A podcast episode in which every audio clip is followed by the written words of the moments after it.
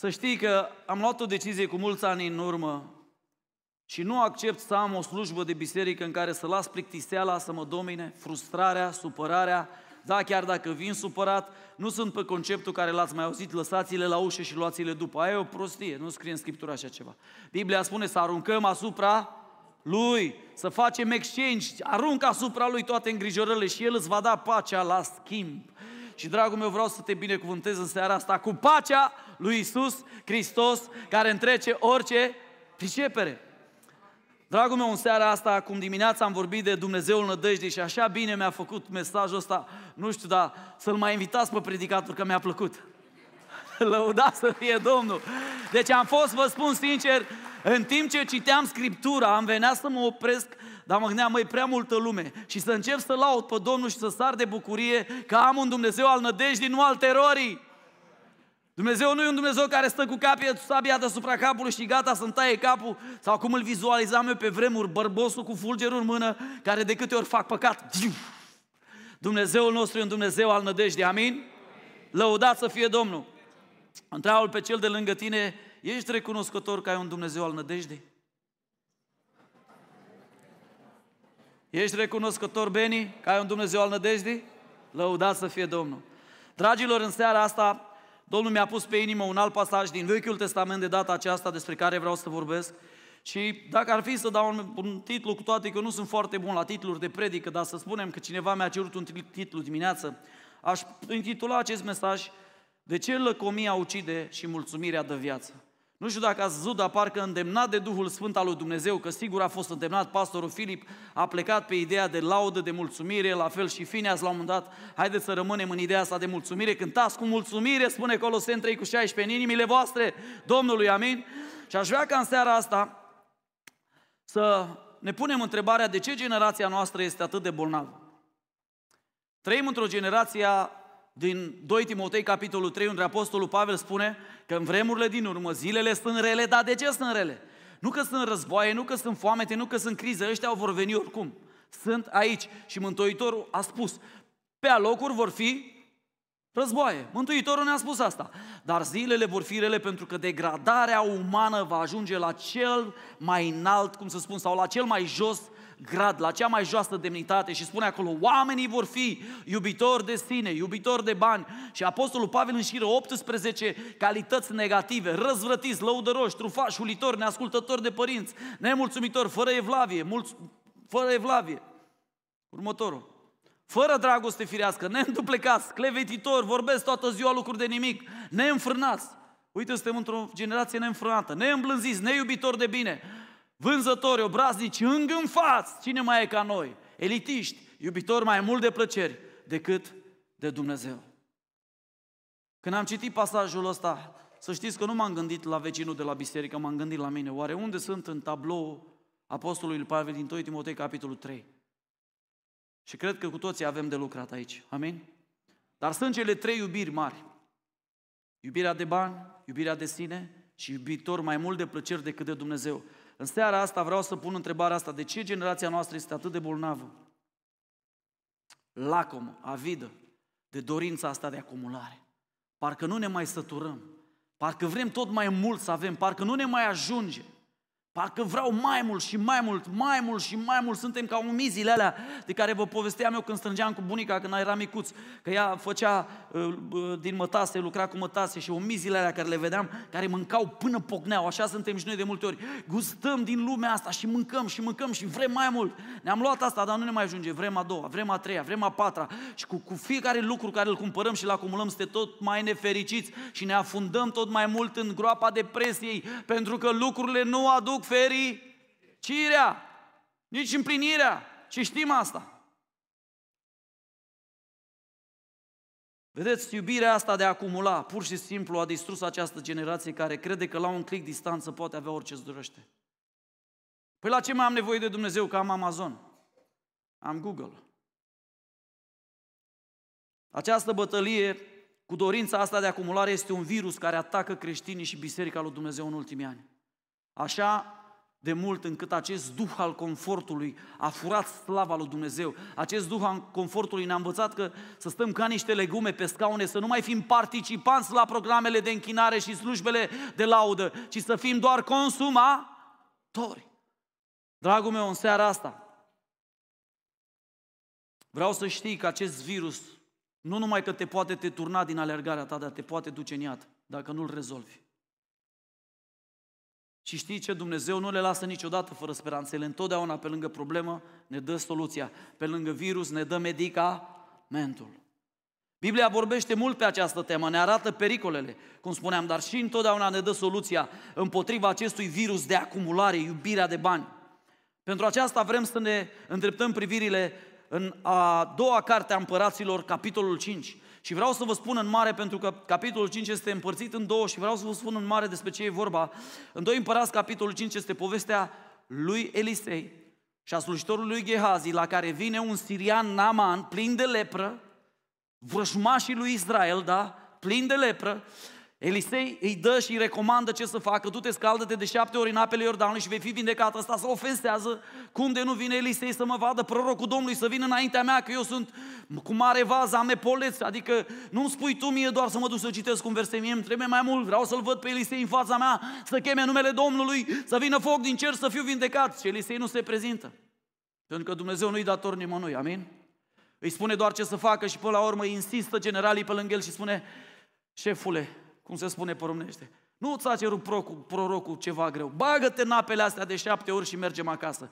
Și Scriptura spune că el a ascultat, s-a lăsat înduplecat și vezi tu când te lași înduplecat și te smerești, găsești mila lui Dumnezeu. Și când s-a lăsat înduplecat, s-a băgat odată, de două, de trei, de patru, de cinci, de șase, șapte și a șaptea oară, spune Scriptura, a fost curat, carnea lui s-a făcut ca una de copil.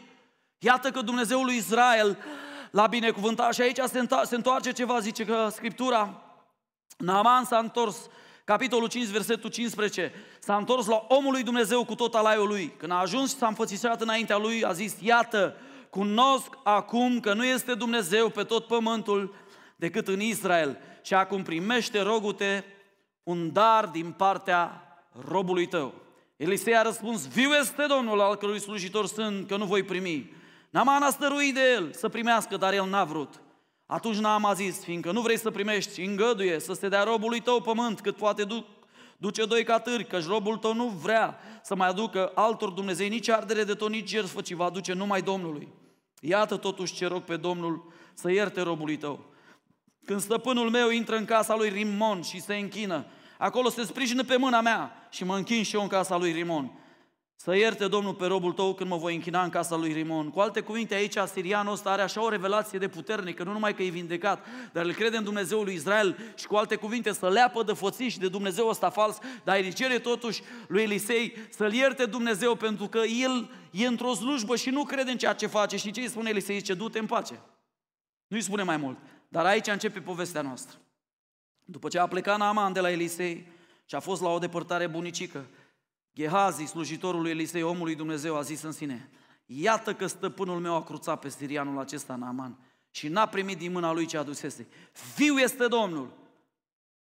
Faptul că zici viu este Domnul și că iată ce vorbește Domnul nu te califică, să știi, nu înseamnă că ai inima curată. Vezi că și ăsta a zis și era slujitorul lui Elisei. Viu este Domnul, următorul în linia profetică. Viu este Domnul, că voi alerga după el și voi căpăta ceva de la el.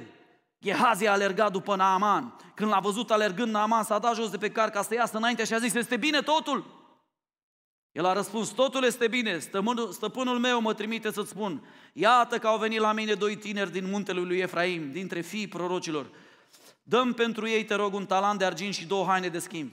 Naaman a zis, fă plăcerea și ia doi talanți. A stăruit de el și a legat doi talanți de argint în doi saci împreună cu două haine de schimb a pus pe doi dintre slujitorii săi să le ducă înaintea lui Gehazi. Ajungând la deal, Gehazi le-a luat din mâinile lor și le-a pus în casă, în casa lui. Apoi a dat drumul oamenilor acelora care au plecat.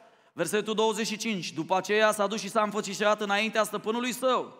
Elisei a zis, de unde vii Gehazi? El a răspuns, robul tău nu s-a dus nicăieri. Dar Elisei a zis, oare n-a fost Duhul meu cu tine? Când a lăsat omul acela carul și a venit înaintea ta? Este oare acum vremea de a lua argint, haine, măslini, vii, oi, boi, rob și roabe? Lepra lui Naaman se va lipi de tine și de sămânța ta pentru totdeauna. Și Gehazi a ieșit, citim împreună, dinaintea lui Elisei, plin de lepră, alb ca zăpadă. Dragii mei, este o poveste extraordinară de avertizare. E o poveste în care Dumnezeu vrea să ne învețe ceva și în seara asta Dumnezeu mi-a pus pe inimă câteva gânduri care o să le, să le scoatem pentru că Scriptura ni le dă aici și aș vrea să începem cu primul lucru. Vedeți, Elisei, care era prorocul, care era prorocul, conducătorul poporului, el a refuzat să primească un dar pentru minunea lui Dumnezeu care a venit prin el. Dar lui Gehazi s-a părut nedrept. Stai mă puțin, după ce că ăștia ne căsăpesc oamenii, după ce că ăștia sunt vrăjmașii noștri sirienii, după ce că ăștia vin la război împotriva noastră, Elisei îl ajută și ăsta pleacă fără să plătească taxa. Ce fel de mentalitate credeți că avea Gehazi? Avea o mentalitate de slujitor sau de antreprenor? Să nu mai dăm răspunsul. Dar ce este interesant, spune Scriptura aici, că după ce a plecat Naaman de la Elisei și a fost la o depărtare bunicică, Gehazi, slujitorul lui Elisei, omul lui Dumnezeu, a zis în sine, iată că stăpânul meu a cruțat pe sirian, dar eu nu voi face așa. Spune Scriptura aici, voi alerga după el și voi căpăta ceva de la el. Prima decizie greșită pe care Gehazi a făcut-o a fost neascultarea. Dragul meu, de câte ori nu ți-a vorbit cuvântul lui Dumnezeu duminica și te-ai dus luni și ai făcut cu totul altceva? De câte ori n-ai auzit la, la biserică, iartă, și tu ai zis, nu, să vină El să-și ceară iertare prin De câte ori n-ai auzit la biserică, dăruie, și tu ai zis, nu, eu sunt pe modul primire. De câte ori n-ai auzit la biserică, iubește, dăruiește, sacrifică, vină la rugăciune și tu ai zis, eu la rugăciune, mă duc frumos și stau cu cafeluța în mână, în oraș, frumos la terasă, lasă rugăciunea. De câte ori n-am auzit cuvântul lui Dumnezeu și am refuzat să-l ascultăm? Știi ce? Și noi de multe ori facem ca și Gehazi. Auzim cuvântul Domnului, dar ne ducem și facem cu totul altceva. Viu este Domnul că eu voi face ce am în mintea mea. Vezi prima decizie greșită care Gehazi a făcut-o este că nu a onorat decizia lui Elisei, care era mentorul și stăpânul său. Vreau să te întreb, au fost momente în viață când tu nu ai onorat Scripturile? Știi că de câte ori nu onorăm Scriptura, ne lepădăm de Hristos? De câte ori nu onorăm cuvântul lui Dumnezeu și îl aruncăm și nu punem preț pe el, îl lepădăm pe Hristos? Să nu crezi că o să scăpăm. Sunt mulți care se mint și zic, lasă că zic ei la biserică ce zic, zic ca ei, dar fă ca tine. Știi mentalitatea românească, zic ca el, dar fă ca tine. Dragul meu, în împărăția lui Dumnezeu nu merge această mentalitate, pentru că Dumnezeu ne va trage la răspundere nu doar că pentru orice faptă, ci și pentru orice cuvânt nefolositor. Iată aici un, un om care nu vrea să asculte. Decide să nu onoreze decizia stăpânului său, mântrului său, care a refuzat comorile pământului. De ce? Pentru că n-a vrut ca sirianul, ăsta care nu-L cunoștea pe Dumnezeu, să înțeleagă că darurile lui Dumnezeu sunt pe, pe bani. Elisei asta a vrut să-i transmită mesajul. Dar e, Gehazi nu poate efectiv să accepte că Elisei l-a lăsat să plece. Aleargă după el și aici intervine această decizie greșită. 1 Samuel 15 cu 23, știți și este neascultarea? Să nu crezi că neascultarea e ceva ușor, e un păcat greu de tot. 1 Samuel 15 cu 23. 1 Samuel 15 cu 23. Citim împreună. Căci neascul este tot atât de vinovată ca și împotrivirea, adică încăpățânarea, nu-i mai puțin vinovată decât închinarea la idol și tera, fiindcă ai lepădat cuvântul Domnului, te leapădă și el ca împărat. Astea au fost cuvintele care le-a dat Dumnezeu lui Samuel pentru regele Saul. Dragul meu, tu știi că de câte ori noi nu ascultăm de cuvântul lui Dumnezeu? Păi da, frate Sani, dar Domnul i-a spus să se supună soțului și ea nu se supune. Întrebare, tu iubești cum a iubit Hristos biserica? Păi nu, că eu sunt șeful. Nu, n-ai înțeles. Tu împlinești Scriptura. Tu vrei doar ca ea să împlinească, dar tu împlinești? Soților, iubiți-vă soțiile cum și-a iubit Hristos biserica și s-a dat pe sine pentru ea, protejând-o și îngrijind-o cu drag. Mai lasă versetul ăla, te rog frumos, care tocmai, neascultarea e tot atât de vinovată ca ghicirea. Tu ți-ai imaginat vreodată că de câte ori nu asculți cuvântul lui Dumnezeu sau de câte ori nu ascultăm și refuzăm să ascultăm cuvântul Domnului, noi suntem pe același palier cu ghicitorii? De câte ori ești încăpățânat, îți spune pastorul la biserică, mă omule, dă drumul la relația asta că nu-i bună. Și tu te, te încăpățânezi, nu, o să fac ca mine, eu am dreptate, ia,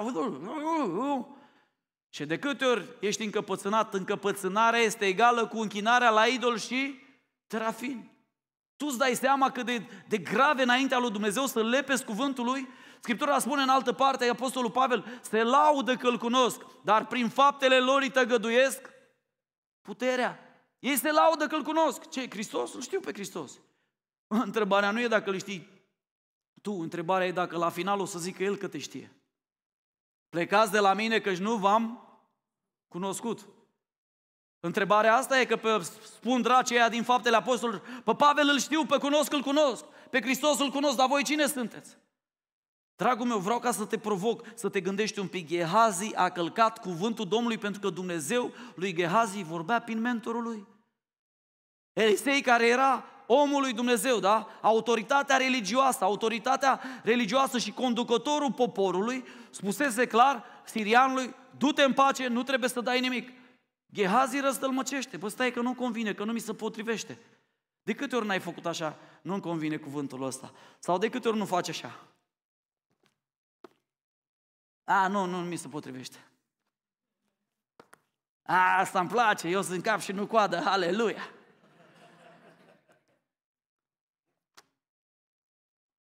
Nu vrei să auzi de prigoniri, nu vrei să auzi de sacrificii, vrei să fii doar cap și nu coadă.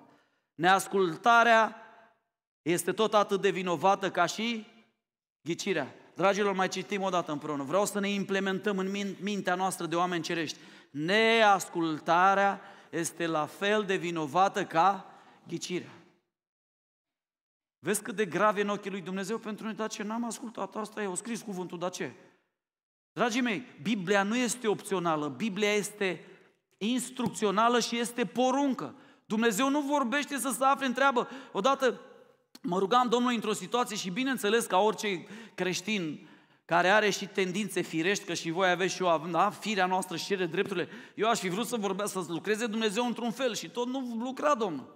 El tot zicea în alt fel, în felul lui. Și la un moment dat îi zic, Doamne, eu aud cuvântul, dar parcă nu mi se potrivește. Și Domnul zice, Sani, eu n-am venit să dau sugestii, eu am venit să dau porunci. Poți să asculți de cuvânt? Sau poți să lepezi cuvântul. Este decizia ta. Eu te iubesc, eu te vreau aici, eu îți vreau binele. Ascultă, alege viața, ascultă cuvintele vieții. Cuvântul meu este duc și viață. Dar dacă tu nu vrei și te răzvrătești, vei fi un neascultător. Dragul meu, prima decizie greșită a lui Gehazi a fost neascultarea care îl duce la a doua decizie greșită. Ia uita ce spune aici. Gehazi a alergat după Naman, Naman când l-a văzut a alergat după el, s-a dat jos din car. Totul bine? Ce îi spune el? Totul bine. Stăpânul meu mă trimite. Mulțumesc. Mai unul. Ce a spus aici Gehazi? Cine l-a trimis? Cu alte cuvinte, și-a răzgândit mintea stăpânul meu, Dumnezeu și-a răzgândit și el gândul, Dumnezeu s-a răzgândit, mi-a zis odată să fac ceva și acum Așa, așa gândesc unii. Bă, mi-a vorbit Domnul. Și după două săptămâni vine, bă, Stani, iar mi-a vorbit Domnul. Ce ți-a vorbit? S-a răzgândit Domnul. Domnul s-a răzgândit. Nu mai, nu, mai, nu mai vrea să fac ce am făcut, acum fac altceva. Stăpânul meu mă trimite să spun. Și ce face aici Gehazi? Inventează o poveste neadevărată prin min ciună. Vezi tu, neascultarea întotdeauna duce la al doilea păcat mare, care este min ciuna. Întotdeauna neascultarea duce la minciună, pentru că adevărul e adevăr și peste o mie de ani, ăsta e adevărul. Dar minciuna se tot schimbă, pentru că e ca un matrix. Să spui ceva, mâine spui altceva, mâine altceva, mâine altceva. Și știți cum e vorba aia românească, în popor pleacă de aici țânțar și ajunge în capul statului armăsar. Îmi place ce spune Domnul Hristos în Ioan 8 cu 44.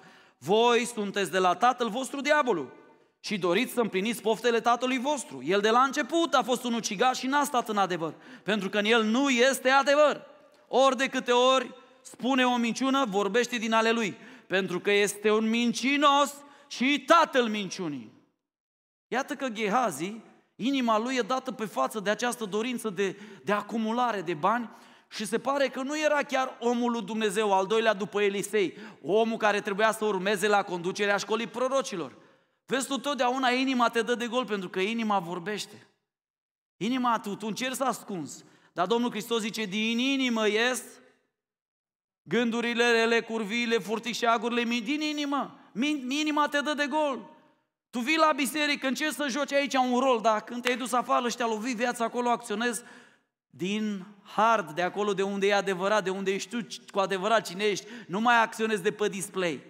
Aici poți să pui o imagine foarte frumos, să ai o viață dublă, să ridici mâini pe sus, să când știu mulți care au făcut așa. Dumnezeu să aibă milă de ei și de noi. Dar, dragul meu, Gehazi a mințit pe acest somn și a inventat o minciună ca să ajungă la scopul lui. Care era scopul? Ce-i dorea inima? La ce se gândea el? Se gândea la gloria lui Dumnezeu? Dar la ce se gândea? V-am întrebat, uite, cineva din primul rând face. V-am întrebat ce mentalitate avea Gehazi, de slujitor sau de antreprenor, de impostor? El avea mentalitate de ce bă, mă duc, stau pe lângă Elisei, mă pun pe lângă el, fac și eu un business, să iese și mie ceva, poate plec și bogat de aici, poate iese și un, o poziție de conducere, cine știe cum lucrează Domnul. Niciodată nu știi. Dragul meu, neascultarea duce la minciună. Dar mai este ceva. Neascultarea întotdeauna duce la minciună și minciuna la prefăcătorie.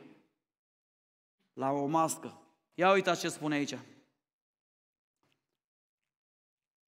În versetul 26, 25. Elisei l-a întrebat de unde vii Gehazi. El a răspuns, robul tău, 26, versetul 26. Mulțumesc. E bine, 25, nu 25, te rog, mulțumesc că am greșit eu. 25. De unde vii Gehazi? Ce spune acolo? Era răspuns, citim împreună. Robul tău, puțin mai tare, că nu vă dragii mei. Nu s-a dus nicăieri. Știți povestea aia cu tot îl bătea cineva la ușă, știi? Și la un moment dat ăsta nu vrea să-l vadă pe vecinul său, să nu vrea să-l ajute, știi? Tot bătea că ăsta știa, bă, pocăitul mă ajută întotdeauna. Și tot îi bătea la ușă că îi trebuie o mână de ciment. Dar el zice la una din fetele lui, auzi, du-te, zic că, nu, zic că nu sunt acasă. Și să duce fetița, deschide. Tata a zis că nu e acasă. Înțelegi? Robul tău nu s-a dus nicăieri. Ce e aici? Ce începe Gehazi? Pe lângă neascultare și pe lângă minciună, ce începe să facă? Să se prefacă. Eu vreau să vă întreb. Ați trecut și voi vreodată prin asta când ați fost tentat să începeți să jucați un rol? Nimeni n-are curaj să mai ridice mâna. Dragii mei, adevărul e că toți am jucat roluri în viață. Dar să ne ferească Dumnezeu să cădem în păcatul pretinderii. Pentru că există o poveste în Noul Testament despre Anania și Safira, care au vândut o bucățică de pământ Că așa era moda atunci. Toți vindeau ogoare și duceau la picioarele apostolilor și ăștia au zis, băi, fii atent ce slavă, ce viuri primesc ăștia. Hai și noi să primim viuri. Au vândut pe nu știu câți bani, s-au dus și au spus trei sferturi din cât au luat. Și zice Petru acolo, cum v-ați înțeles voi? În original spune, cum pretindeți voi? Păcatul pretinderii. Vă dați altcineva. Nu era voastră, dacă oricum puteați să faceți ce vreți cu era moșia voastră, mă, oameni buni, nu trebuie să mințiți pe nimeni. Cum v-ați înțeles voi să jucați un rol aici? N-ați mințit pe oameni, ci pe Dumnezeu. Pe cine a mințit aici Gehazi?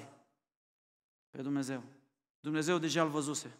Dumnezeu a văzut intențiile inimii. Prefăcătoria, uite, vezi tu, ce îmi place la Scriptură este că Biblia ne arată portițele de salvare. Uite, îi să dă ocazia să mărturisească. Unde ai fost Gehazi? El ar fi putut să spună, stăpâne, am dat-o în bară. Vă spun sincer, am vrut și eu un pic de aur, de uite, mă, m-a ispitit dracu. Banul e ochiul dracului, e rădăcina tuturor. M-a ispitit efectiv. Am dat-o în bară. Îi să dă ocazia să mărturisească și el ce face? Continuă în minciună și în pretindere. El acum ar fi putut să spună, stăpâne, am greșit, dar nu o face. Și îmi place ce, ce răspuns îi dă Elisei foarte frumos. Oare n-a fost Duhul meu cu tine? Când a lăsat omul acela care, cu alte cuvinte, deja Dumnezeu mi-a descoperit, mi-a arătat ce ai făcut. Și îi pune o întrebare. Este acum, măi, Gehazi, timpul să ne îmbogățim? Să alergăm după bogățiile acestei lumi, cu alte cuvinte?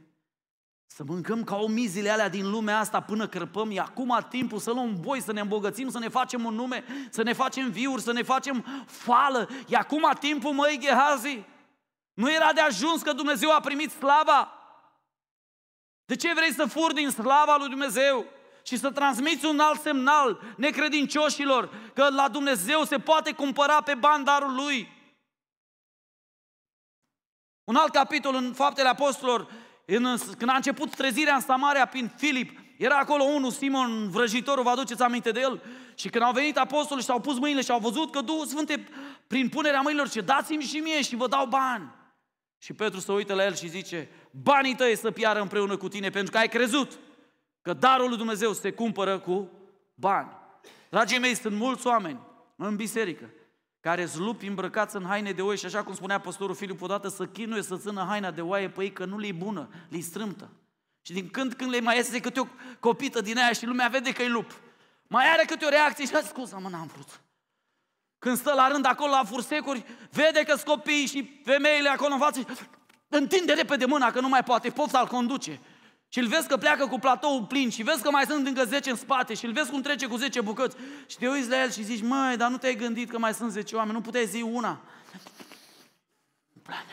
Pofta din el a vorbit.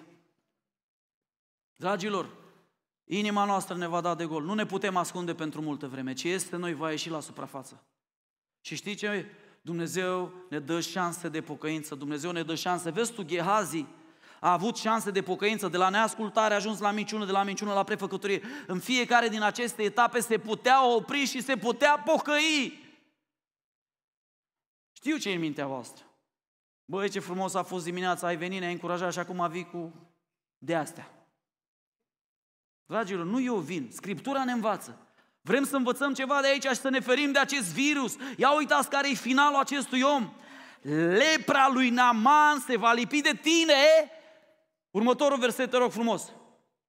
Și de sămânța ta pentru tot una. Și Gehazi a ieșit dinaintea lui Elisei plin de lepra alb ca zăpada. Tu te gândești că deciziile care le faci îți afectează copiii? Următoarea generație? Oare s-a gândit Gehazi atunci când a pus mâna și nu s-a putut abține pe aurul lui Naman? S-a gândit că și copiii lui și copiii copiilor lui vor fi afectați de acest păcat al lui, de neascultare, de minciună, de prefăcătorie. Cu ce te cu frate? Păi eu joc la teatru. Nu spunea cineva. În funcție de biserică, zice. Cu grecul mă fac grec, cu iudeu mă fac iudeu. Ați auzit-o pe aia? Dragii mei, Dumnezeu ne cheamă să fim oameni onești, fără măști. Nu trebuie să purtăm măști pe față. Noi trebuie să fim onești, trebuie să fim oameni care iubesc pucăința, care iubesc întoarcerea la Dumnezeu. Gehazi a fost un om deturnat. Gândește-te că Elisei a fost ucenicul lui mai tare, cine știe? Mai tare. Ținem împreună. I, Ilie. Elisei a făcut dublu minuni față de Ilie.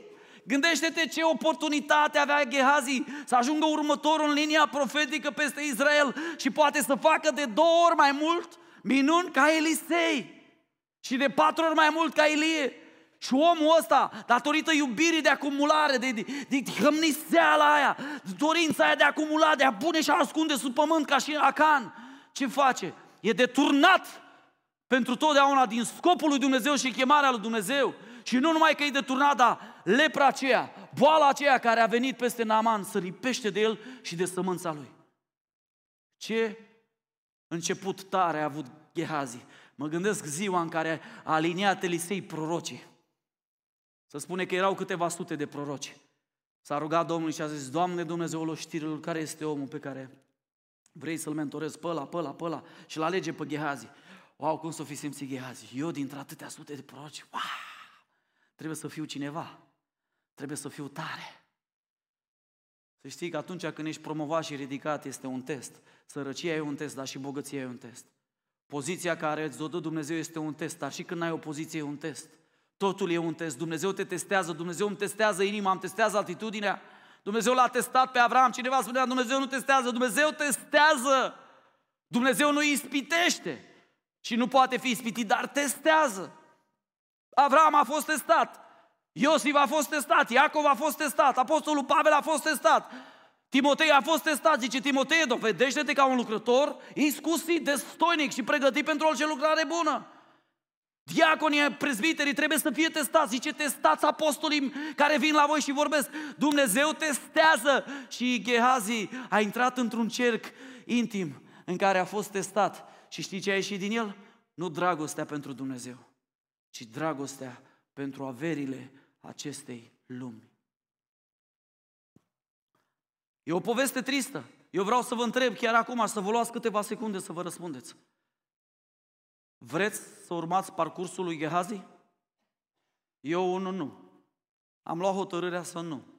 Am luat hotărârea cât de greu meu să fie pe planeta asta și cât de greu îmi va fi, Dumnezeu îmi va da putere, dar nu vreau să am acest parcurs al lui Gehazi. Vezi, tu spune Scriptura acolo tot în 2 Timotei, capitolul 3. Dar oamenii răi și înșelători vor merge din rău în mai rău vor amăgi pe alții și se vor amăgi și pe ei înșiși. Și el știi ce a crezut? Bă, lasă că fac eu o combinație românească. Știți cum să fac, cum se zice la șoferi, a făcut-o românească, trece pe linie continuă și nu-l vede nimeni. Dar el nu, nu știe că Dumnezeu se uită. Și se înregistrează din cer. Cineva râde acum, să simte. Bă, dar trebuia să spui și pe asta. Bă, Sani, predică cuvântul, nu zi de aia astea, mă. Că în Cluj noi nu trecem peste linii continuă simplă, doar peste aia dublă. Nu depășim chiar așa tot timpul viteza.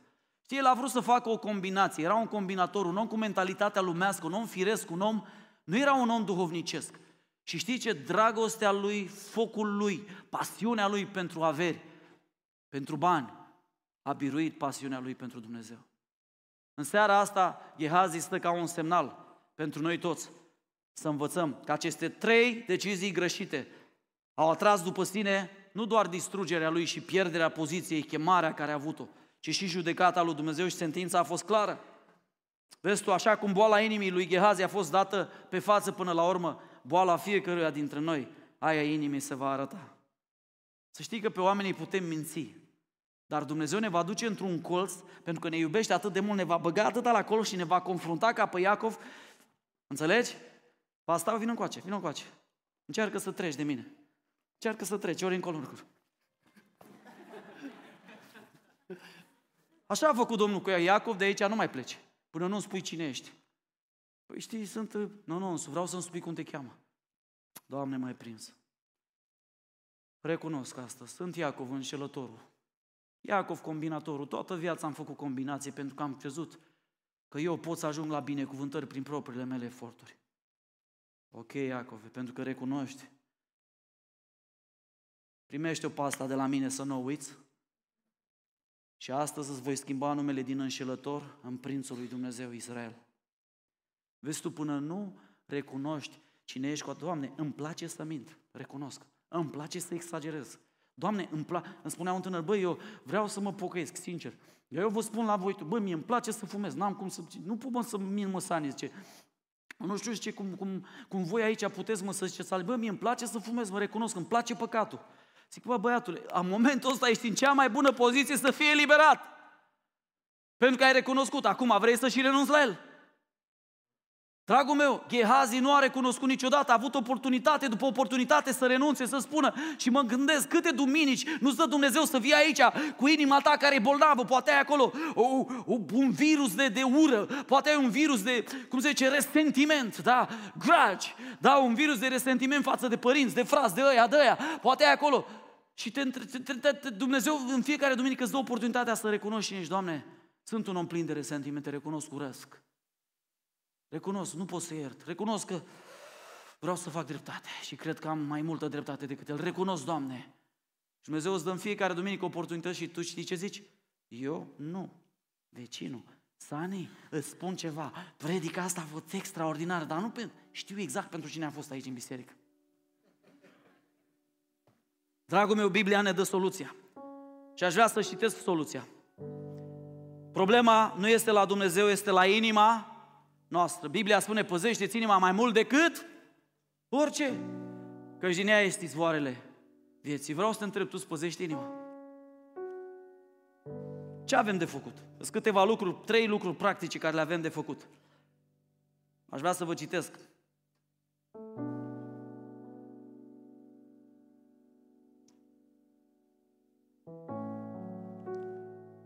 Să nu fiți iubitori de bani, spune Scriptura în Evrei 13, de la 5 la 8.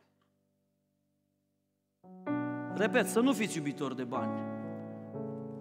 Te rog frumos, spune cel de lângă tine. Te rog, nu fi iubitor de bani. Neluțu, nu fi iubitor de bani. Citim împreună. Mulțumiți-vă cu ce aveți. Că cel însuși a zis, nici de cum n-am să te las, cu niciun chip nu te voi părăsi. Primul lucru care trebuie să-l facem, dragul meu, ca să nu fim afectați de virusul, de boala lui Gehazi, există o așa zisă boală lui Gehazi în teologie. Lepra lui Gehazi, boala lui Gehazi. Este să ne mulțumim cu ce avem. Păi când întinzi untul la pe pâine dimineața. Doamne, lăudați când întind, dragul meu, ascultă-mă, vin dintr-o familie de deținuți politici. Bunicul meu a luat condamnare 14 ani în timpul comuniștilor, tatăl meu a fost de multe ori arestat. Și mi-aduc aminte câteodată felia de pâine era o felie prin care se vedea soarele, se vedea lumina, atâta de subțire era. Și trebuia să ne ajungă la toți. Și mi-aduc o dată aminte, cred că una din cele mai mari lecții care mi le-a dat tatăl meu a venit după... Mama era la spital, era bolnavă, că s-au fi fost niște evenimente acolo. El a venit după trei zile că fusese de securitate și mi-aduc aminte că a venit cu un ou acasă. Un ou. Și l-a fiert. Și toți ne uitam, eram micuți, eu eram cel mai mare și ne uitam cum fierbe ou. Și la sfârșit, bineînțeles că eu, ca fiind cel mai mare și fiind un răzvrătit, m-am gândit, bă, eu sunt un mizerabil, oricum nu merit. Stai să mănânce tata că el merge la lucru. Și mi-aduc aminte că a scos soul, l-a curățat, l-a pus pe masă și l-a împărțit în patru. Eu am doi frați, cu mine trei, cu el patru.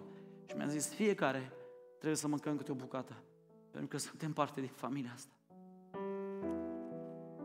Dragul meu, am mâncat ouă și n-am uitat niciodată amărăciunea cu care am înghițit. Că mă uitam la el bătut, mă uitam la frații mei slabi, mă uitam la bucățica aia de pâine prin care să vedea lumina. Știi ce? E greu să te mulțumești cu ce ai, dar acolo este una din cheile împărăției cerurilor.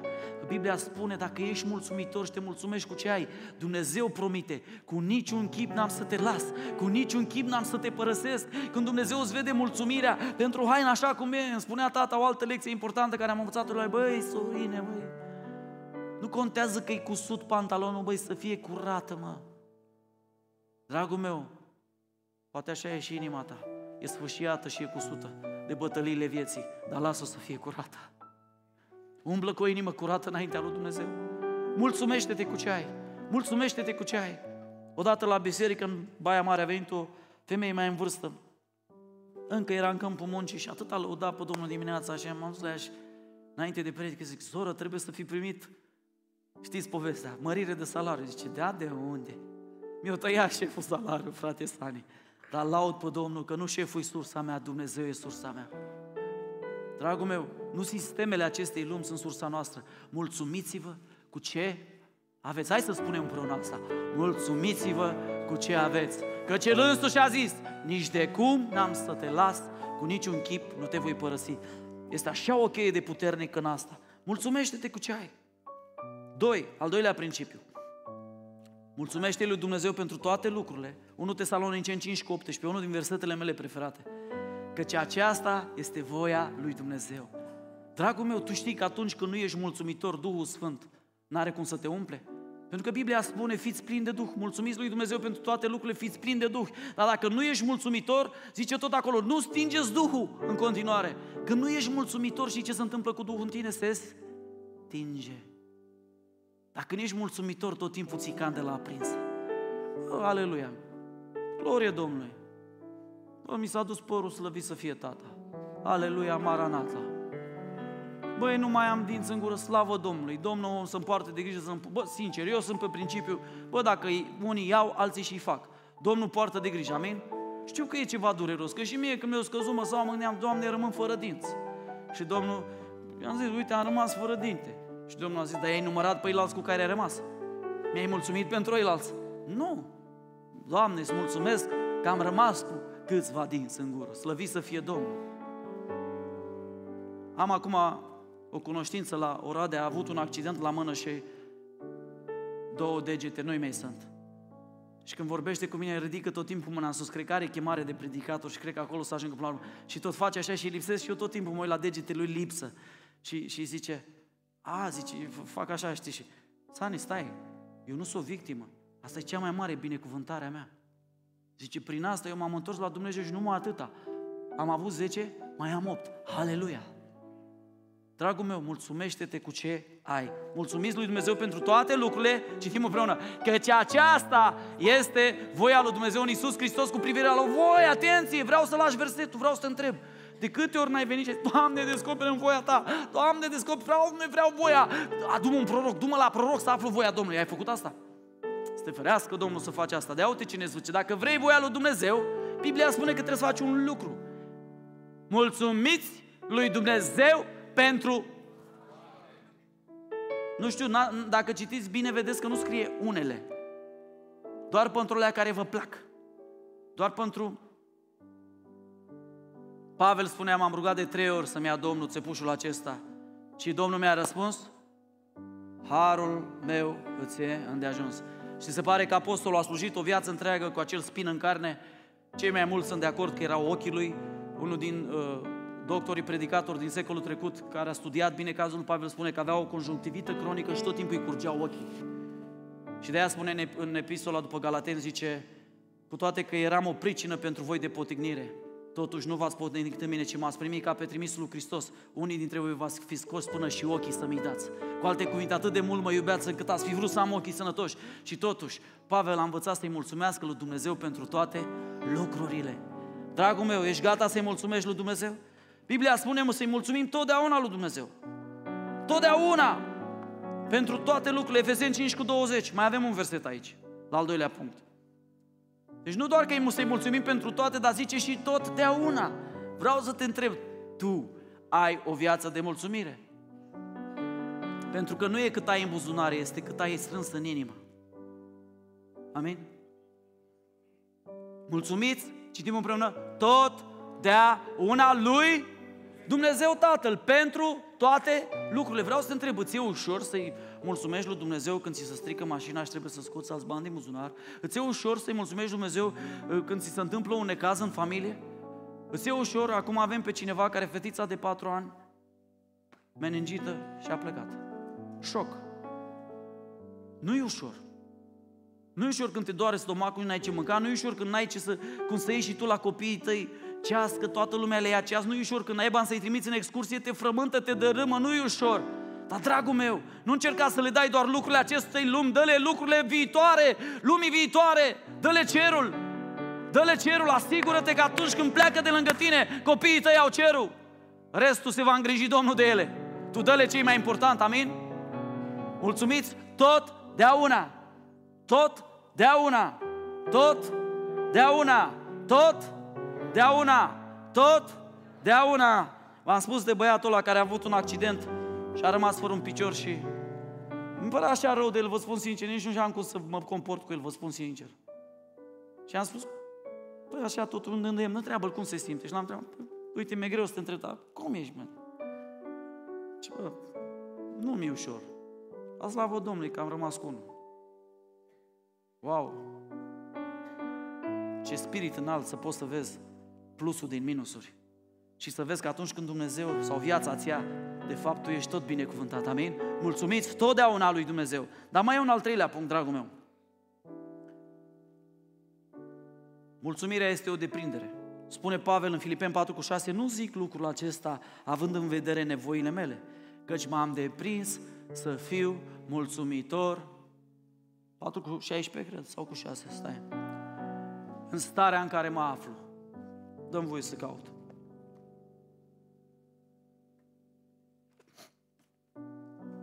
Mă iertați că mai pierd cât un număr din când în când, nu?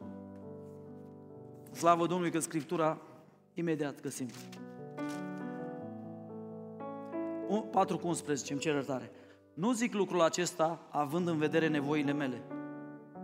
Pentru că Pavel îi lăuda pe oamenii ăștia că au dat și au fost darnici ci zice că m-am deprins să fiu mulțumit cu starea în care mă găsesc. Știu să trăiesc smerit și știu să trăiesc în belșug. În totul și pretutindeni m-am deprins, vedeți a doua oară, m-am deprins, m-am obișnuit, am dezvoltat în mine să fiu sătul și flământ, să fiu un belșug, să fiu în lipsă. Și aici spune, pot totul în Hristos care mă întărește. Vedeți ce ne spune Pavel aici? De multe ori scoatem versetul ăsta din context. Pot totul în Hristos care mă întărește. Mă duc să dau examen, dar n-am învățat. Dar pot totul în Hristos care mă întărește. În voie să-ți dau o prorocie adevărată. Dacă n-ai învățat, nu o să iei examen. Și eu m-am dus odată la permis. Pot totul în Hristos care mă întărește. Mă cheamă polițistul. Bă, trancă, cine-i trancă? Eu. Zic, sigur am luat. Băi, tântălăului, du-te acasă, ai luat 18. Mă, am crezut că pic din picioare. Și ai citit măcar și tu cartea Eu? Păi de ce să o citesc? Eu pot tot un Hristos care mă întărește. E, m-am dus eu acasă și m-am pus să citesc cărticica. Am făcut, cum să numesc alea, întrebările alea, nu mai țin 600 am făcut. Una după alta, dă să meargă. Mă duc la examen când mă vede ăsta. Ce faci, poți totul? Zic, nu știu, dar Dumnezeu va fi cu mine. Intru mai smerit de data asta, foarte smerit că deja mi-o luasem după cap. Mă cheamă Trancă. Ma, zic, chiar n-am luat. 22, du-te acasă. Fii la oraș. Dragul meu, ce spune Pavel aici? M-am deprins, m-am învățat prin toate nenorocirile, prin toate minusurile, cu toate plusurile. Știu să trăiesc și aici, știu să trăiesc și aici. Știu să mănânc și o pită cu slănină, știu să mănânc și la restaurant, știu să mănânc și în grotă, și în peșteră, și pe avion, și în aeroport, și în gară. În totul să fie slăvit Dumnezeu și spune aici, știu să trăiesc smerit, știu să trăiesc în belșug, în totul și pertutindeni. Adică în orice circum stansă m-am de prins. Vezi că mulțumirea e o deprindere. Frate San, eu nu simt să-i mulțumesc. Începe. Dar n-am așa feeling-ul ăla, știi, să-mi vină așa ceva, un feeling. Nu o să-ți vină niciodată. Pentru că mulțumirea este o alegere. Doi, mulțumirea este porunca lui Dumnezeu și trei, mulțumirea e deprindere. Trebuie să te deprinzi. Eu m-am deprins să fiu credincios. N-am fost credincios. Eram necredincios. M-am deprins să vin la timp. M-am deprins să vin și să intru într-o colaborare și păstorul Filip știe, bă, a treia din lună și cu ajutorul Domnului și prima știu că l-avem pe Sanea M-am deprins să fiu om de cuvânt, m-am deprins să fiu mulțumit Tor. Vreau să te întreb, cum stai cu deprinderea aceasta a mulțumirii? Vestul lui Gehazi au lipsit acesta. Nu uita că mulțumirea este o alegere. Doi, mulțumirea este o practică zilnică, este o deprindere. Și trei, se face oricând și pentru orice. Asta e chiar greu. Când iei palme de la viață să-i mulțumești Dumnezeu, când îți închide ușa în nas, când pe altul promovează și tu aștepți la rând de ani și ani și ani și ani și ani, îmi spunea cineva, mă frate Sani, eu cred în Domnul, îl iubesc pe Domnul, de 10 ani aștept și eu promovarea. Și știi ce? Săptămâna trecută a fost. Și zic, dăm voie să spun. Și zi, zi, n-ai fost promovat. Așa e. Ce are Dumnezeu cu mine? Și o pus pata pe mine? Zic, nu. Dumnezeu te promovează în alte locuri. Nu te-a promovat în business, dar te promovează în răbdare, te promovează în caracter, te promovează în bunătate, te promovează în îndelungă răbdare. Da, zice, și mai e vreun nivel? Da, Biblia mai spune că mai e și răbdarea Sfinților. Ce ferească să n-ajung și pe acolo. Dar zice, tu, tu zice, ai dreptate, că de când sunt aici în ăștia 10 ani, multe lucruri s-au curățat în mine. Și zici tu că și datul ăsta înapoi, capacele astea lucrează voia lui Dumnezeu? Toate lucrurile lucrează spre binele celor ce iubesc pe Dumnezeu și a celor ce sunt chemați după planul Lui. Dragul meu, nu mai vreau să te țin mult în seara asta, dar vreau să-ți repet, mulțumirea este o alegere și hai să spunem împreună, mulțumirea este o alegere. Doi, mulțumirea este o practică zilnică. Mulțumirea este o practică zilnică. Și trei, trebuie să-i mulțumim pentru orice și ori când. Unul din versetele mele preferate vreau să vi-l citesc, Proverbe 15, de la 15 la 16, 17.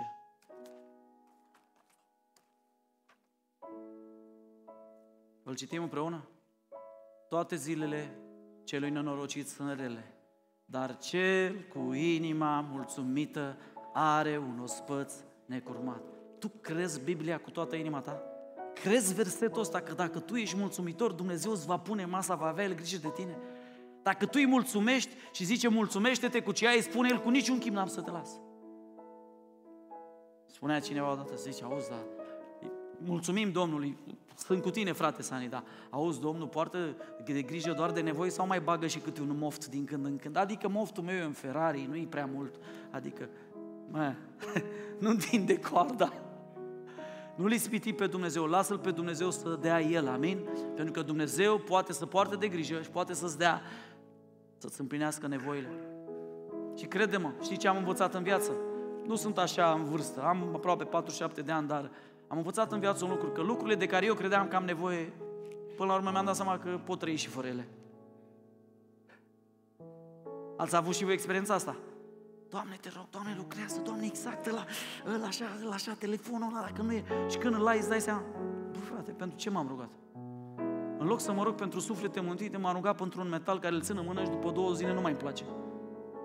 Mulțumiți-vă cu ce aveți. Mulțumiți lui Dumnezeu pentru toate lucrurile întotdeauna.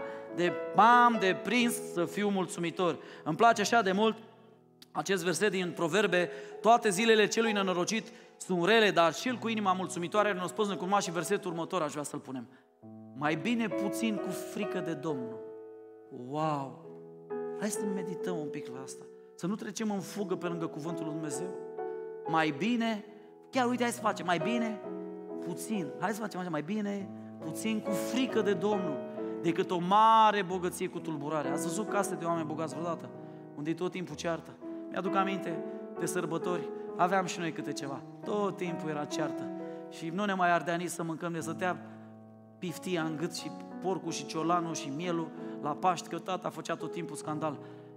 Și era mai bine în zilele alea, când n-avea mult, decât margarina pe pâine, că atunci nu prea era unt dar era cu frică de Domnul. Îmi place versetul ăsta, îmi place mult de tot. Mai, mai un verset. Mai bine un prânz de verdețuri și dragoste decât un bou îngrășat și ură.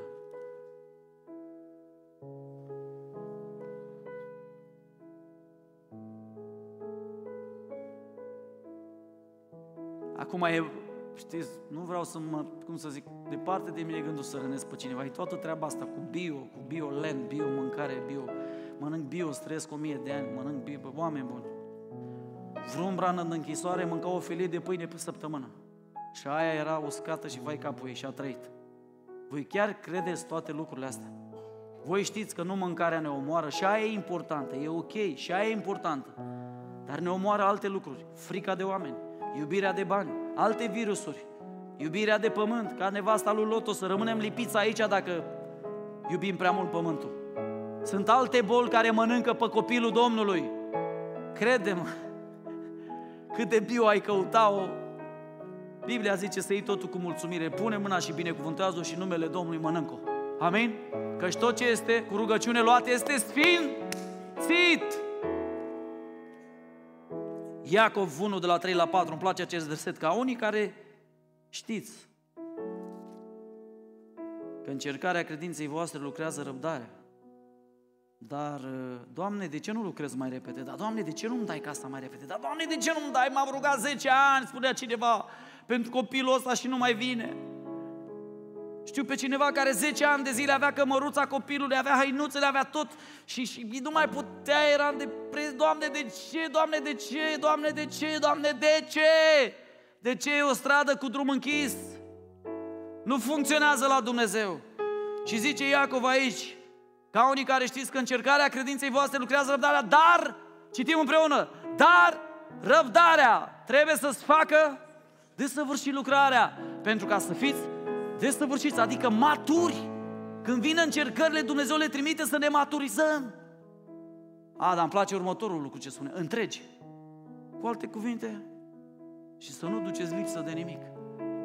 Apostolul Pavel era un om care nu ducea lipsă de nimic. De, de, de asta spune că Dumnezeu ne-a dat totul în ceea ce privește viața și evlavia. Totul, totul în ceea ce privește viața și să ne putem sminți să fim ca El. Dragul meu, vreau să te provoc să nu mergi pe drumul lui Gehazi, ci pe drumul Scripturii. Nu am astăzi, aș fi vrut să am mai mult timp, dar uite, probabil că nu am știut eu să mă organizez bine.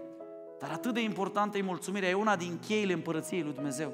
Spune Scriptura că Domnul Hristos, stând în fața a 5.000 de bărbați, probabil la fel de multe femei și de vreo două, trei ori mai mulți copii, vreo 15-20 de mii de oameni, 5 până și 2 pești, n-a făcut o rugăciune lungă. Zice că le-a ridicat spre cerul și a mulțumit și le-a frânt.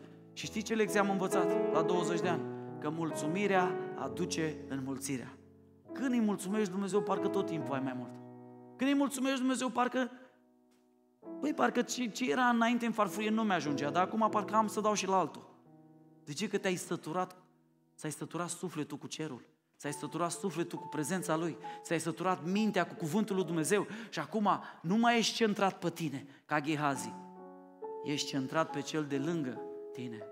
Și așa împlinești porunca, iubiți-vă aproapele ca pe voi înși vă. Vezi tu, când ești mulțumitor, poți să începi să ajuți pe alții. Până nu ești mulțumitor de serviciu, este că ești focusat doar pe tine, doar pe tine, doar pe tine. Vii la biserică duminică de duminică, ai nevoie de rugăciune, trec ani și nu faci nimic, ești un trântor spiritual, ești un trântor în biserică, ești doar o sugativă, ești doar un, un, un, un, o căpușă din aia care s-a lipit lângă biserică. În loc să vii din prima zi, frate, păstor, sunt aici să slujesc, eu n-am de gând să mă victimizez o viață întreagă. Îți mulțumitor pentru mântuire, restul ori veni. Facă Domnul ce o vrea cu mine, că fie că trăim, fie că suntem ai Domnului. E fără 10 minute. Un ultim verset care vreau să vă citesc, Psalmul 37 de la 1 la 5. Doamne, câte versete mai citește. Dragii mei, eu cred în puterea Scripturii proclamată. Biblia spune să o citim public. Biblia spune să o proclamăm cu gura noastră. De asta repetăm împreună. Nu că îmi place mie să repetați împreună cu mine, dar eu cred în proclamarea cuvântului Lui Dumnezeu, pentru că așa împlinim cuvântul din Psalmul 149. Laudele Lui Dumnezeu să fie în gura lor și sabia cu două tăișuri în mâna lor. Nu te mânia pe cei răi. Și nu te uita cu jind la cei ce fac rău. Mi-aduc aminte în anii mei de sărăcie, mă uitam cum alții erau stânga-dreapta pe lângă mine binecuvântat și eu stăteam în străzi și dormeam în pom și dormeam pe bănci, că n-aveam unde să mă duc. Dormeam în balcoane la unul și la altul și mă uitam așa, Doamne, dar cum de pe alții binecuvântez și tocmai la mine nu? Nu te uita cu jind la cei ce fac rău, nu te mânia pe cei răi, versetul următor. Căci sunt cosiți iute ca și se vestejesc ca următor. Și acum ne zice Biblia ce să facem. Citim împreună. Încrede-te în Domnul și fă binele. Iată că treaba ta este încrezi în Domnul să faci binele. Locuiește în țară și umblă în credincio și uite ce frumoase lucruri ne spune Scriptura. Următorul verset. Domnul să-ți fie desfătare, adică focusul, și El îți va da tot ce îți dorește inima. Wow! Extraordinar verset. Următorul verset. Încredințează soarta în mâna Domnului, încrede-te în El și cine va lucra tu? El va lucra. Dragii mei, luați promisiunea asta. E una din cele mai extraordinare promisiuni ale Bibliei. Încrede-te în Domnul și fă binele. Locuiește în țară, stai în credincioșie. Încredințează soarta în mâna Domnului și El va lucra. Dar peste toate, fii un om mulțumitor și vreau ca, începând de asta, să te provoc să dezvolți o viață de mulțumire înaintea lui Dumnezeu. Mulțumirea nu uita, e o alegere. Crede-mă, în seara asta și mâine nu o să ai motive să fii mulțumitor. Trebuie să alegi să fii mulțumitor. Doamne, îți mulțumesc că bunătățile tale care nu le-am întâlnit încă, așa o să mă rog mâine dimineață, Tu le-ai pregătit deja, pentru că Tu îți înnoiești bunătățile în fiecare dimineață și o să mă întâlnesc cu ele azi. Dar de unde știi tu, mă, că se va întâmpla? Tu chiar crezi tot ce spune în Scriptura aia, în Biblia voastră? Da! Credincioșia ta mă păzește peste noapte și bunătatea ta mă binecuvântează. Căci bunătatea, mila și îndurarea mă vor însoți în toate zilele vieții mele. Asta e credința mea. Eu cred că mila și îndurarea lui Dumnezeu mă vor însoți în toate zilele vieții mele cât voi fi pe pământul ăsta. Crezi și tu asta? Și de aceea am întotdeauna motive să-i mulțumesc. Uite că mă simt călăuzit de Duhul Sfânt, am vrut să închei. Dar mă simt călăuzit de Duhul Sfânt să mai citesc ceva din Psalmul 100. Merg un pic mai greu cu Biblia asta, că e nouă. Mă împrietenesc cu ea acum. Psalmul 100. Lăuda să fii Tu, Duhul Sfânt, că ești aici prezent. În Psalmul 100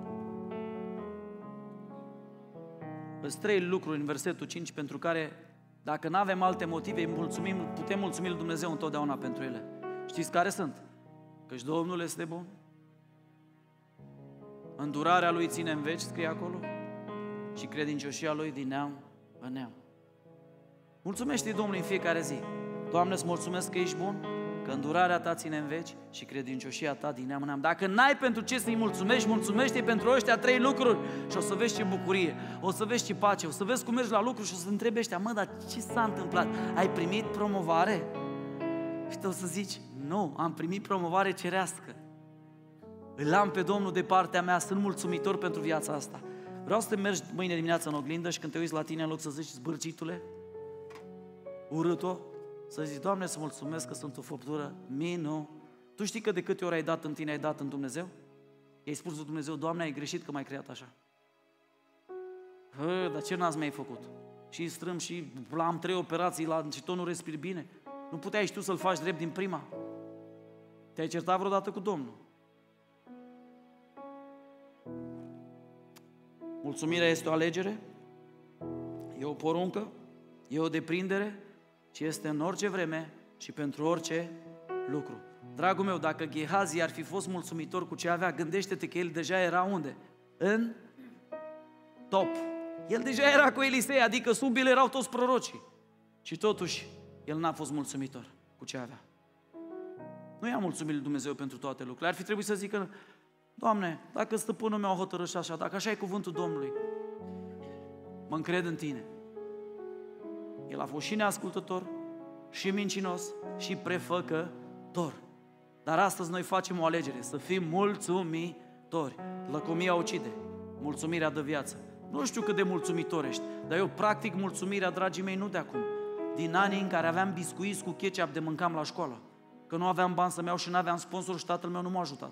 De atunci, practic, mulțumirea. Cu fiecare ketchup care îl puneam bucățică de... Aveam o lingură și luam din borcanul și puneam pe biscuiți și mulțumesc, tată, că și astăzi am ce mânca. Lăudat să fie Domnul. Zic, cred că înmulțești tu asta.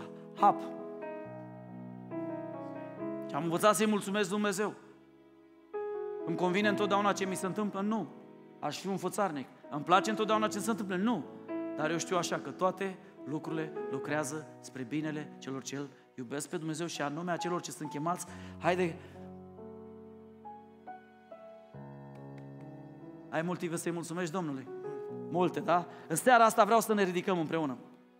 E 8 fără 5 minute. Și aș vrea să-i spui vecinului tău trei lucruri pentru care ești mulțumitor lui Dumnezeu. Și după aia să ne întoarcem la Psalmul 100, versetul 5, care îl spunem împreună la sfârșit. După ce îi spui trei lucruri vecinului tău pentru care ești mulțumitor. Trei lucruri. Echipa de laudă vă poftesc. Haideți aici, dragilor. Trei lucruri. Poți să-i spui soției vecinului, nu sta singur, uite, băiatul ăsta, bărbosul stă singur, du-te la el, prinde-l, nu-l ca la ruibi. Prinde-l, nu-l lăsa, du-te la el. Uite, gata, ai primit partener de mulțumire, lăudați să fie Domnul, stai să-l văd unde e al meu, uite-l aici, l-am găsit. Mă duc la el. Deci eu sunt mulțumitor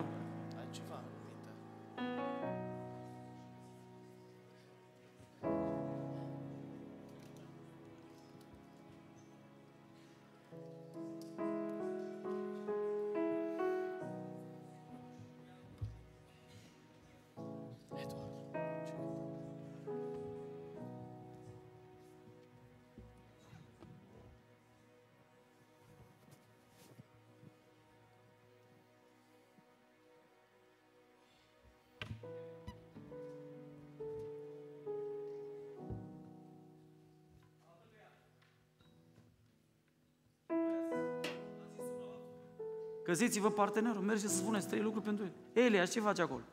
Cu cine ai vorbit? Ia-l în primire. Beni, fugi. Dragilor, mulțumirea este una din cheile împărăției pe lângă rugăciune, pe lângă laudă. Wow, un om cu inima mulțumitoare are un ospăț necumnat, ăla e tot timpul fericit. Voi știți că oamenii mulțumitori, diavolul nu are ce să le facă? Pentru că la când primește capace de la viață zice slăvit să fie Domnul. Noi aproape am enervat pe cineva, că noi avem o vorba noastră, eu și cu un prieten al meu, orice ni se întâmplă la fiecare câteva minute, strigăm lăudat să fie Domnul. Și unul a zis, bă, oameni buni, opriți-vă că nu vă mai suport. Eu vă înțeleg, vreți să fiți spiritual, dar e cald, tată, sunt țânțari și voi lăudați să fie Domnul.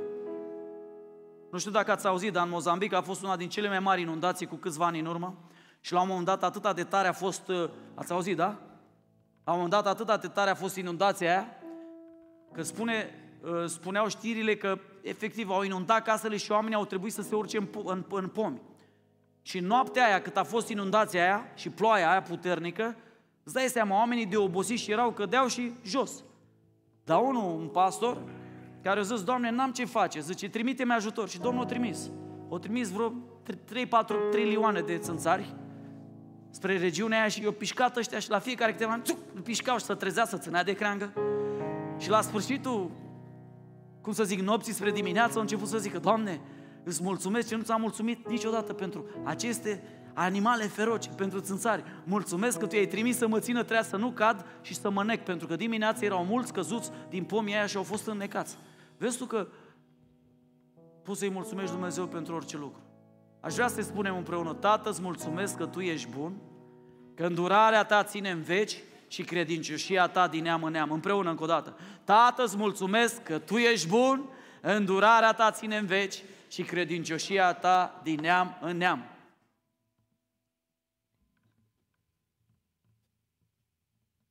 Tu ești credincios, mă. Ăla e cel mai bun. Eu doar pe ăsta știu să-l cânt, nu știu dacă ați observat că doar pe ăsta îl cânt. Ați observat? Și eu, nu, eu, eu, de ce? Pentru că eu sunt băiatul lucrurilor simple, care funcționează, merg și eu laud pe Domnul cu toată inima pentru că El e nădejdea mea, eu n-am altă nădejde. Așa că, Doamne, Tu ești bun.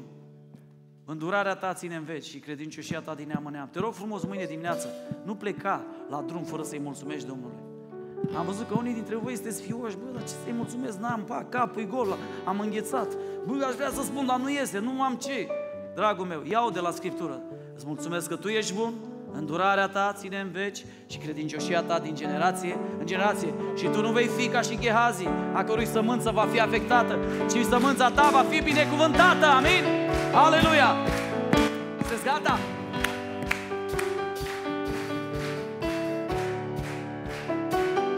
Așa, asta știu și eu.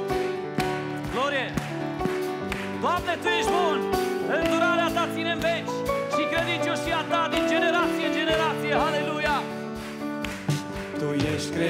credincios, tot ce face de săvârșit, ce încep duci la bun sfârșit. O, Tată, Tu ești credincios, Tu ești credincios, mai convins cu iubirea Ta. Tu ești, Doamne, minunea mea. O, Tată, Tu ești credincios.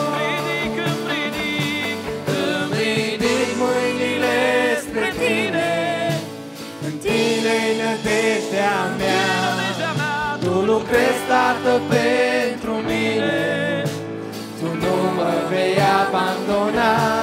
Îmi ridic ochii către Tine, Recunosc bunătatea Ta. Oh, Doamne, aleluia! Eu sunt lucrarea Ta.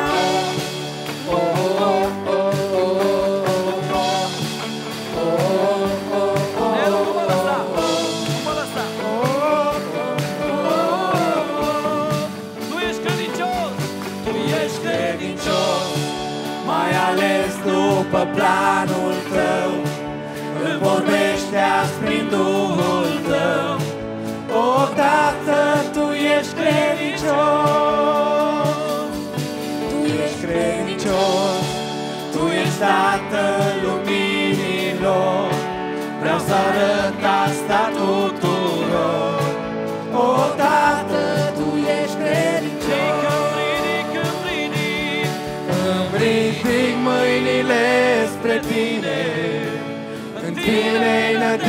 Nădejdea mea. Tu lucrezi, Tată, pentru mine, aleluia! Tu nu mă vei abandona. Îmi ridic ochii către Tine Și Recunosc recunosc bunătatea ta.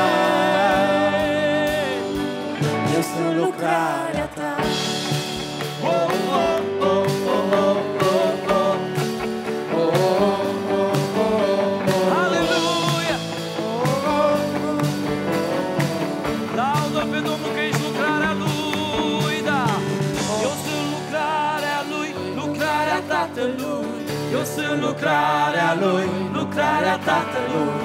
Eu sunt lucrarea Lui, lucrarea Tatălui. Aleluia!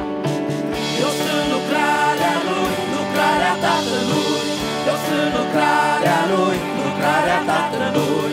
Eu sunt lucrarea Lui, lucrarea Tatălui. Tot ce ai început în mine, Tu vei duce la bun sfârșit. Tot ce ai început în mine, tu vei duce la bun sfârșit. Oh, glorie! Tot ce ai început în mine, tu vei duce la bun Vei sfârșit. duce la bun sfârșit. Frică eu nu mai am în mine, dragostea ta m-a izbăvit. Eu sunt lucrarea ta,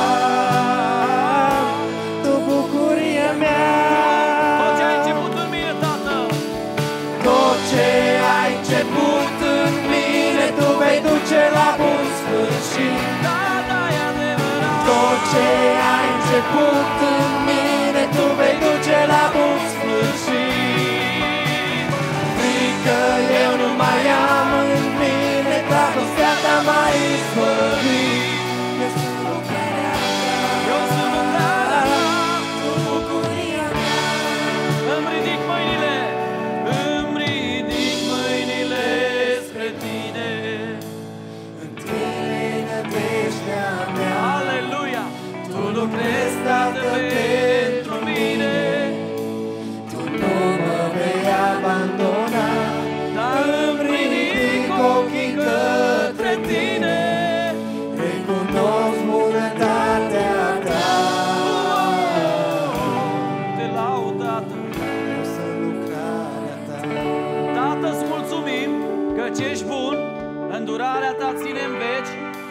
credincioșia ta din generație în generație împreună. Tată, îți mulțumim că ești bun, îndurarea ta ține în veci și credincioșia ta din generație în generație. Încă o dată, Tată, îți mulțumim! Nu vă aud. Mulțumim că Tu ești bun, îndurarea Ta ține în veci și credincioșia Ta din generație în generație. Aleluia! Nu o să vezi un om, un creștin mulțumitor care să fie trist în viața asta. Pentru că el deja a primit totul împreună cu Hristos. Domnul să vă binecuvânteze. Haideți să fim mulțumitori pentru toate lucrurile, în orice vreme și să ne deprindem la mulțumire și o să vedeți că o să ne dispară depresia, o să ne dispară fluturașii, o să ne dispară cam toate durerile de ficat și de stomac și de că tu ești mulțumitor. Auzi, dar ce medicamente ai luat? Medicamentul care se numește mulțumire te păzește de lăcomie, te păzește de dezastru. Căci cel cu inima mulțumitoare are un ospăț necurmat. Domnul să vă binecuvânteze.